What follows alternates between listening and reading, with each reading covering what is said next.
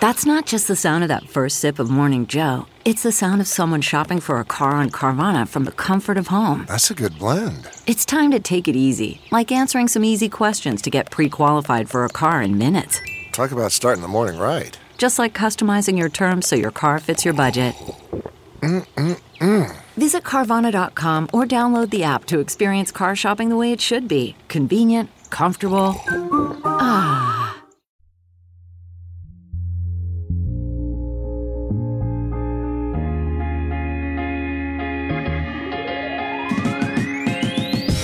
Welcome to the election ride home for Friday, March 6th, 2020. I'm your host, Jackson Bird, with a summary of election news. Today, Biden is surging in national polls, numbers are close in some of the upcoming primary states, and why is it so many black voters support Biden over Sanders? Here's what you missed today from the campaign trail. After being frozen the last few days while Super Tuesday results trickled in, 538's primary forecast is finally back, and Vice President Biden now has 7 in 8 odds, or an 87% chance, of winning more than half of pledged delegates. As a reminder, for most of the campaign cycle thus far, the forecast has shown no one with the best odds of winning more than half of the delegates. And even after South Carolina, Biden was still only at about a 15% chance. For much of the campaign, Sanders was in the lead for winning a plurality, but now that projection also belongs to Biden with 94% odds compared to Sanders's 6. Wow. Nate Silver does urge us to temper our confidence in this poll, however, noting that California is still counting votes and that the forecast model made educated guesses about where Warren and Bloomberg supporters would go. Despite that, Silver outlines several reasons why things are not looking good for Senator Sanders. Quote, Biden will probably get a bounce in the polls as a result of his Super Tuesday wins. The model's guess, accounting for its projected Super Tuesday bounce for Biden and the effects of Bloomberg and Warren dropping out, is that he's currently ahead by the equivalent of six or seven points in national polls. So, although momentum could shift back towards Sanders later on, it may get worse for him in the short run. Some of Sanders' best states, California Nevada, have already voted, and the upcoming states generally either aren't good for him or have relatively few delegates. In fact, given how broadly Sanders lost on Super Tuesday, including in northern states such as Minnesota, Massachusetts, and Maine, it's hard to know where his strengths lie, other than among young progressives and Hispanics, who are not large enough groups to constitute a winning coalition in most states. Conversely, it's easy to identify places where Sanders will likely lose badly to Biden. Our model has Biden winning a net of about 85 delegates over Sanders in Florida on March 17th, where Sanders' polling has been terrible, and a net of about 35 delegates in Georgia, which votes on March 24th. Silver continues The one potential opening for Sanders is that the recent volatility in the polls could imply further volatility in the days and weeks ahead. This is one thing we looked at while the model was off over the past couple of days. Is recent polling volatility predictive of future volatility? I'm skipping a bunch of steps here, but the basic answer is yes. There are short run spikes of volatility in the polls, just as there are short run spikes of volatility in the stock market. We've now implemented code reflecting this in the model, which slightly improves Sanders' chances relative to what they would have been otherwise. End quote. Getting slightly away from the point for a minute, I did love this one line from Nate Silver when talking about all of the other ways the model could be wrong in Sanders' favor. He said, quote, the model does not account for other real world contingencies, such as Biden dropping out because of a health problem. End quote. This is something I haven't been able to get out of my head. We've got two candidates in their late 70s who are traveling all over the nation, shaking hundreds of hands every day. Do you see where I'm going with this? I mean, I in no way want to wish illness on either candidate or, or, anyone else, but I do hope that both campaign teams have been thinking about preventative measures and contingency plans. But that is enough of my COVID 19 paranoia. Let's get back to politics.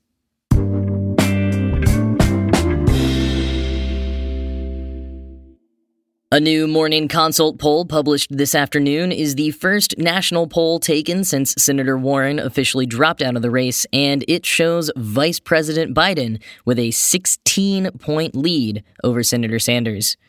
Quoting Morning Consult, the latest Morning Consult poll tracking the race found 54% of Democratic primary voters nationwide identified him as their first choice, putting him in front of Senator Bernie Sanders, his chief remaining rival, by 16 percentage points. The survey of 1,390 Democratic primary voters was conducted on Thursday after Senator Elizabeth Warren ended her campaign. The poll has a three point margin of error. End quote.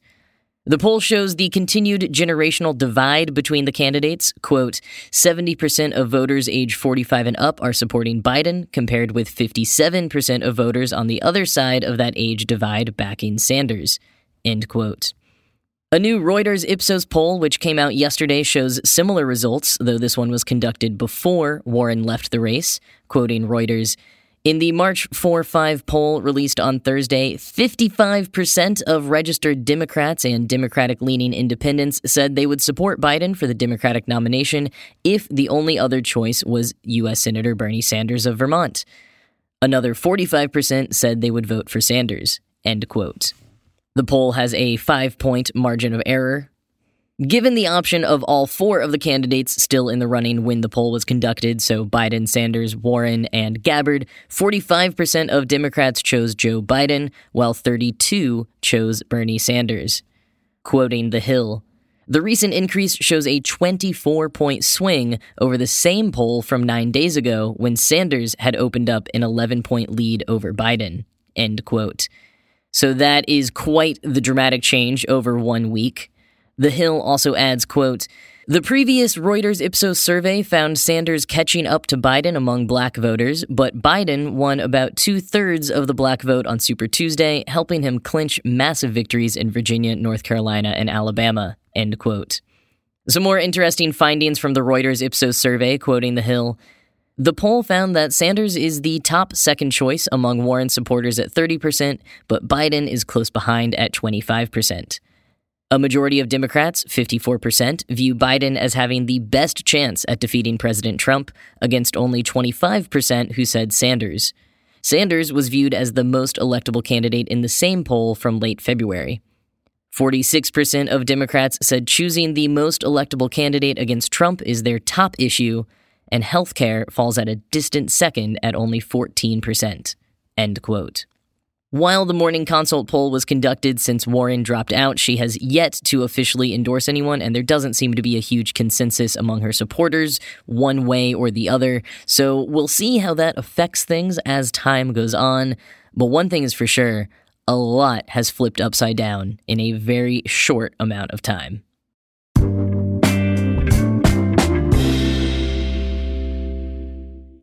On Tuesday, Idaho, Michigan, Mississippi, Missouri, North Dakota, and Washington will all be headed to the polls, and seven more states and territories will be voting in Democratic primaries throughout the rest of March. So let's check in on how things are looking in a few of those states. Arizona will be voting on the 17th, St. Patrick's Day, and earlier this week, Public Policy Polling conducted a survey asking voters who they would vote for in Biden versus Trump and Sanders versus Trump elections. In their poll, which has a margin of error of 3.8, it is very close. In the case of Biden versus Trump, 48% would vote for Biden, while 47% would vote for Trump. If Sanders is the nominee, 46 would vote for him and 47% would vote for Trump. This was a bipartisan poll, and not just polling Democratic voters, but I will note that only 45% of respondents said they approve of President Trump's job performance. Quoting public policy polling, Public policy polling has been arguing that the key to this fall's election is whether voters who oppose Trump come together around the eventual Democratic nominee, and the polls in Maine and Arizona really exemplify that. Voters who are undecided in Biden Trump give Trump a 6% approval rating to 57% of voters who disapprove of him. Voters who are undecided in Sanders Trump give Trump a 2% approval rating to 68% of voters who disapprove of him. If the undecideds voted based on whether they approve of Trump or not, Biden and Sanders would each come out ahead 52 to 48 in Arizona. There are not enough voters out there who like Trump for him to get reelected.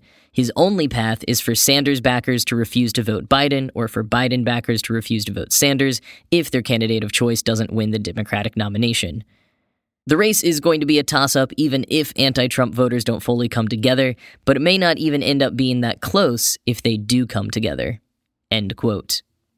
Emerson College and Nexstar Media conducted a poll of Democratic voters in Missouri who vote on Tuesday and found that it will be a tight race between Sanders and Biden. The poll shows Biden at 48% and Sanders at 44%, but with a margin of error of 4.7, this is pretty close to a tie. The poll was conducted on March 4th and 5th before Senator Warren dropped out. Emerson College polling notes, quote, Warren supporters were asked who their second choice candidates are. A majority, 53%, said that Sanders was their second choice, followed by 32% who said Biden was their second choice. 5% chose Gabbard, and 10% were undecided as to who their second choice candidate will be. Continuing from Emerson College polling, of voters under the age of 50, 66% support Sanders, compared to 27% who support Biden and of voters 50 and older, 70% support Biden and 21% support Sanders. Among white voters, it is a tight race as both Biden and Sanders receive 47% of support, while among non white voters, Biden leads with 50% support, followed by Sanders at 36%. End quote. This poll also looked at income level, with Sanders leading 52% to Biden's 42% among voters earning household incomes of less than $50,000 a year, and Biden leading 63% to Sanders' 31, with voters earning household incomes over $100,000 a year. For those in between $50,000 and $100,000, the two candidates were at roughly equal support. This poll also found that 43% of likely Democratic voters in Missouri support Medicare for all, while 27% support the public option, and that 75% of voters say they have already made up their minds on who they are going to vote for.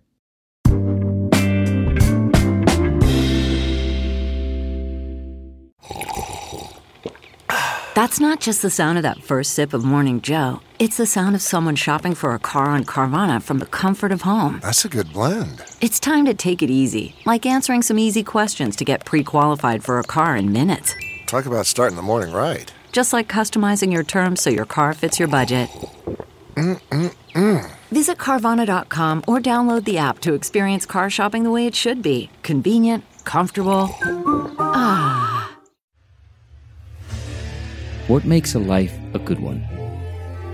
Is it the adventure you have? Or the friends you find along the way? Maybe it's pursuing your passion while striving to protect, defend, and save what you believe in every single day. So, what makes a life a good one? In the Coast Guard, we think it's all of the above and more. But you'll have to find out for yourself. Visit gocoastguard.com to learn more. From the polls, the Super Tuesday results, and anecdotally, it is evident that black voters largely support Joe Biden over Bernie Sanders. This is doubly true when you look at older black voters and or southern black voters. These are all demographics with whom Biden is generally performing better than Sanders. Blair L.M. Kelley in an op-ed for NBC News said of Biden's victory in South Carolina, quote, since Biden's reversal was powered by support from the overwhelming majority of black voters in a state with a very black Democratic electorate, pundits immediately began to frame these Southern black voters as moderates who chose Biden for his relatively cautious stances on healthcare and taxes in comparison to Sanders and Warren's bolder platforms. Less generous Bernie supporters dismissed black voters as low information voters, casting ballots against their interests. On Monday night, filmmaker and avid Sanders surrogate Michael Moore outright dismissed South Carolina Democrats as red state voters who aren't representative of the American electorate. Kelley continued, it was reported that Democratic Party leaders were working behind the scenes to find an alternative to Sanders, a Democratic socialist who has long labeled himself an independent. But black voters, like the ones who pushed Biden to big victories in South Carolina and then in Virginia, Alabama, and North Carolina, aren't the establishment, and it would be a mistake to characterize them as moderate, or even, as certain pundits maintain, somewhat conservative. Rather than placing these votes along a straight continuum between the left and the right, it would be better to think about black voters in their own particular contexts. For most of these voters, the main concern isn't the radicalism of their chosen primary candidate, but the recklessness of the current president. Removing Trump is their primary and, in some cases, only concern.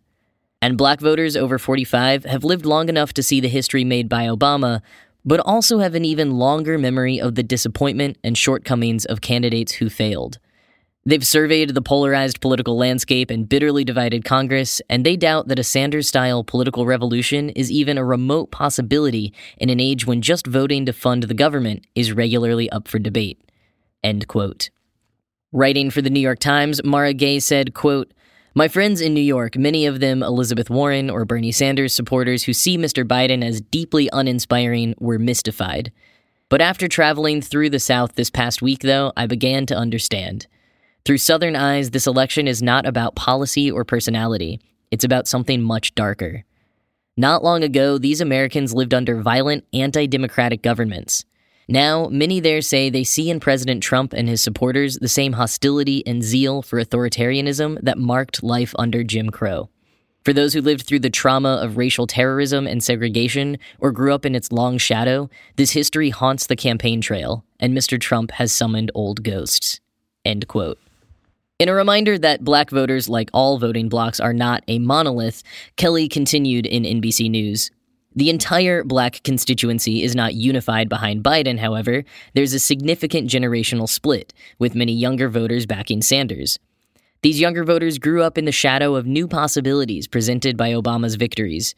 For them, the first election they participated in or can even recall was an election of phenomenal change, where a black candidate defied all expectations to win back to back terms as president.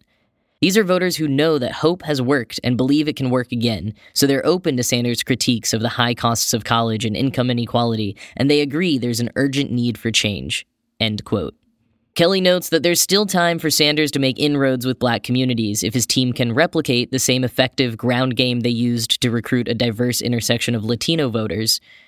With several state primary elections coming up with sizable African American voting blocks that polls are expecting Biden to win, the window of opportunity is closing, but definitely still there.